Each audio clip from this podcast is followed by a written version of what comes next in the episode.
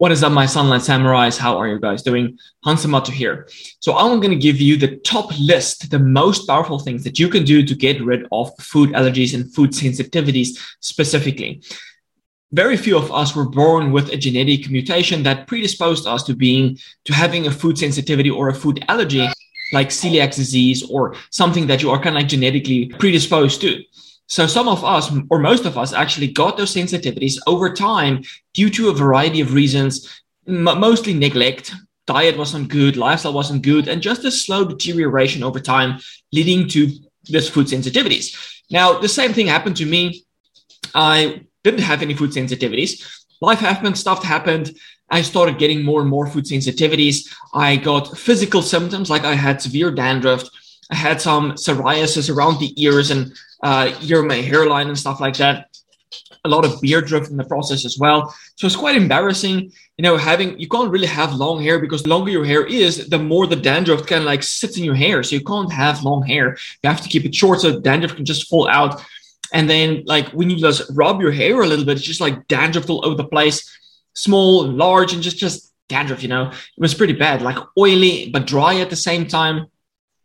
And then the psoriasis or looking behind the ears, like these red blotches and stuff. So, and a lot of people also have eczema as a symptom of having food allergies. Most people don't know why they have eczema, but very often is linked back to their diet because they're sensitive to something that they eat. So eliminating that specific thing can then resolve their eczema. So I'm going to give you tips on how to resolve your food sensitivity. So it's not just about eliminating the food. How can we fix ourselves so that we can tolerate the food better? So I got rid of all of the symptoms, the dandruff, the dermatitis, the psoriasis, everything. I got rid of everything. And now I can eat stuff that I used to be sensitive to and I don't get the same symptoms. So which is amazing. And this is what I want to help you guys get to the same level as well. And this is all the stuff, how to do this with a diet, like what to eliminate, what to add instead, what's good alternatives, all of these things is the stuff that I discussed in the Alpha Energy Male course that I will link for you guys in the description below. Okay, so let's dive into the first one that make the biggest difference for me.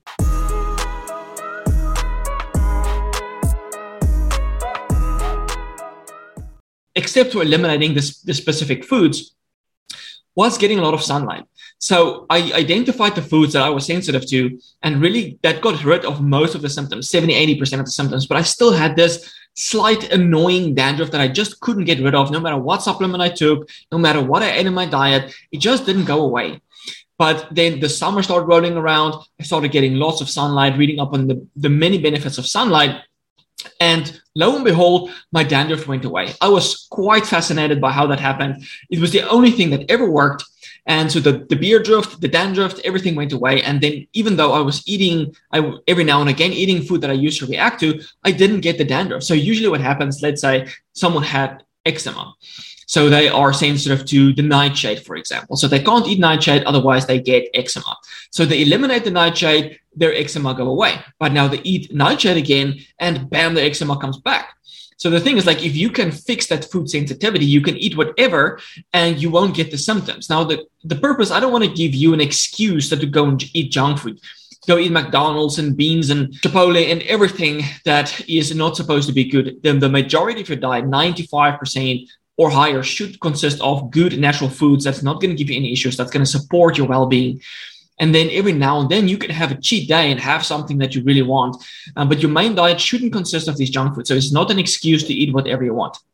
So as I mentioned, sunlight. So it's not just the vitamin D. Sunlight has so many other benefits than just increasing the production of vitamin D. The UV light specifically has been shown to beneficially modulate the microbiome specifically modulate the microbiome of the gut and skin in a beneficial way. So let's say you have acne, you have dandruff, getting sunlight is going to change that microbiome on the skin because you have a microbiome in your hair, you have a microbiome in your forehead, a different microbiome in your beard, other different microbiome in your ears and your mouth and all over the place. You have different concentrations and um, like families and colonies of bacteria in different areas of your body. And getting sunlight can shift that in a beneficial way. So here is the study, as you can see, Skin exposure to narrow band ultraviolet UVB light modulates the human intestinal microbiome. So you can see it increases bacteria from several families were enriched. Most of them were butyrate producing bacteria that helps to reduce inflammation, improve gut health in general. So the serum vitamin D concentration showed a correlation with a relative abundance of this uh, species that produced butyrate. and other species as well.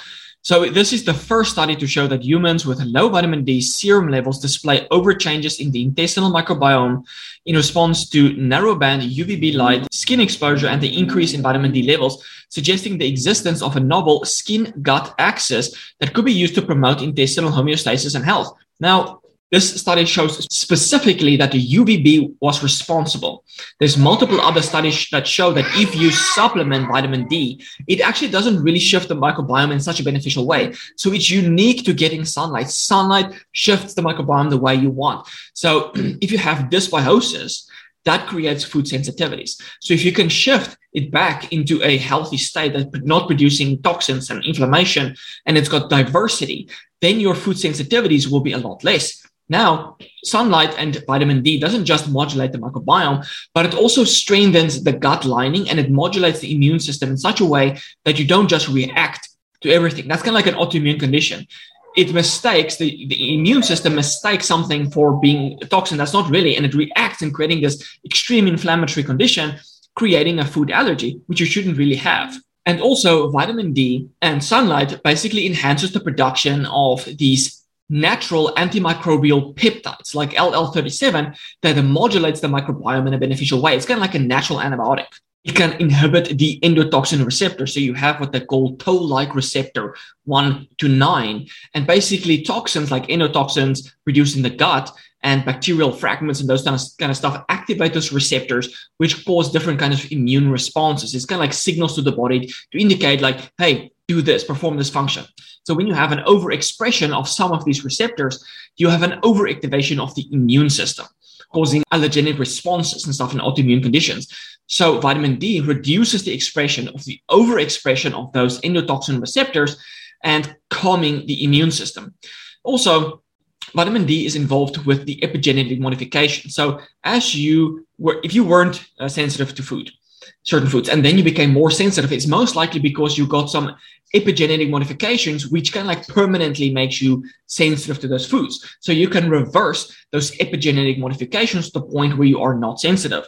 So vitamin d can actually help to inhibit and reverse those epigenetic modifications. So for example like these toll-like receptors they become hyper expressed and that's because of this hype this methylation process that makes them hyper expressed so by modulating the epigenetic modifications, you can reduce the expression, reduce and alter the methylation cycles and, and stuff like that to reduce the expression of those endotoxin receptors. And then lastly, the thing is you might have enough vitamin D, but you might experience like low vitamin D symptoms. And this is because toxins in the environment and in the food that you eat can actually inhibit the binding of the vitamin D receptor. So you have the receptor that's a nuclear receptor. It has to go into the nucleus of the cell to signal what should be done. But now you have a toxin binding there. So it inhibits the binding of vitamin D and it can't do its action. So that's why it's so important to live a good, clean lifestyle and eat good foods, all of which I discuss in the Alpha Energy Male course. So vitamin D is known to induce antimicrobial peptides, protect the intestinal flora, enhance the gut endothelial barrier, suppress mast cell activation because the mast, the mast cell, they contain histamine and serotonin and pro-inflammatory mediators. So when you get mast cell degranulation, it releases those inflammatory mediators, causing intolerance and IgE synthesis from B cells and increase the number of tolerogenic dendritic cells and interleukin 10 producing regulatory T cells. So I'll discuss in a later video, one of the reasons why probiotics, not probiotics, prebiotics help is because they enhance interleukin 6.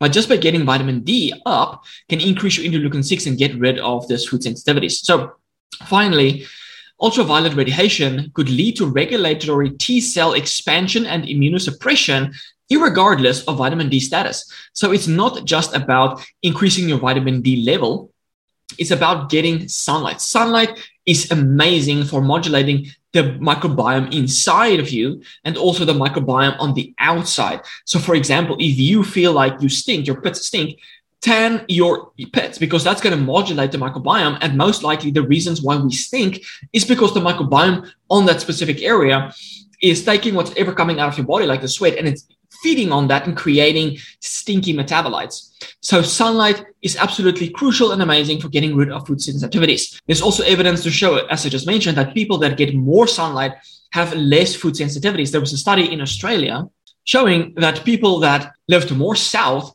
had more food sensitivities or were more sensitive to specific foods than people that lived more north. So here you can see like we define the north region of the state of Queensland, which is approximately 10 to 29 degrees latitude and central regions of the state of the New South Wales and Australian Capital Territory and the south regions of the state of Victoria and Tasmania, which is approximately 35 to 43 uh, degrees latitude. So what that means is that the closer you are to the equator, if it's like 10 to 30 uh, 30 degrees, it means you're basically creating vitamin D all of the season. So no matter when you go outside, you will kind of like be benefiting from the beneficial UVB light and creating vitamin D.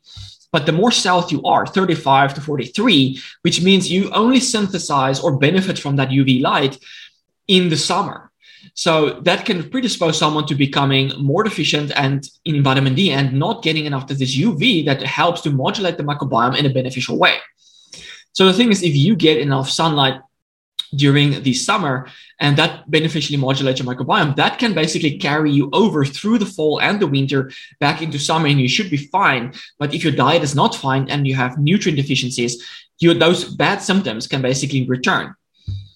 So here is what they looked at the different uh, latitudes. So some of the kids were in a higher latitude and some were more south latitude, and they would check to see if these people were more sensitive to specific foods. And here's what they found. So kindergarten cohort, age eight to nine. Here is the the peanut, north, central, and south, and you can see the north was 0.3 and the south was 1.7. So they had higher incidence, more people were sensitive to peanuts, the more south they were and less exposed to UVB and probably less vitamin D levels as well. So for eggs, well, just a little bit, going from 0 to 0.8, it's not a big difference. Eczema clearly from 7.7 to 13.1. An increase in the incidence of eczema, the more south people were. And then asthma, not a bunch, but uh, also here is any atopy, which is skin issues from 37 to 40. So the study shows that the more north you are closer to the equator, the less likely you are to have sensitivities specifically to peanuts, but other food sensitivities as well. People tend to have just more food sensitivities in general when they don't when they're not exposed to the UV as frequently. So even if you live, live close to the equator doesn't mean you will not have food sensitivities because we have this pandemic where people are on their cell phones all the time. They're indoors a lot. And when they're outside, they, ha- they wear heavy clothing. So they're not really exposed to the UVB light and benefiting from the UVB and getting some vitamin D.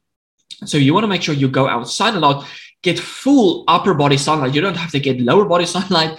You can just wear shorts. You don't have to strip nude and tan nude and stuff like that to benefit from it because it's not really a benefit from full upper body or full body sun exposure. So you just want to make sure you're exposing your whole upper body to sunlight, which is something that I do on a daily basis, at least uh, 10 to 20 minutes on a daily basis or more, depending on the day.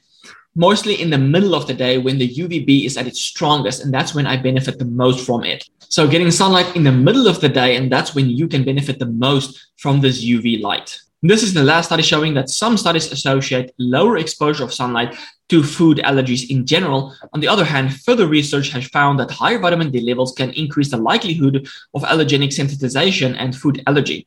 So there's some controversy. You know, what's going on? Is it the vitamin D? But there's a clear correlation between getting sunlight exposure, that UVB, and not necessarily the vitamin D. Yes, the vitamin D does have many important functions, but it's more so exposing yourself to sunlight. You can supplement all you want. You might get a benefit from that, but you, the real benefit that you're going to get is from getting sunlight on a consistent basis. All right, guys, hope this video was helpful. Get sunlight, become a sunlight samurai, and gain all of the amazing benefits of sunlight in general. All right, guys, I will check you in the next one. Cheers.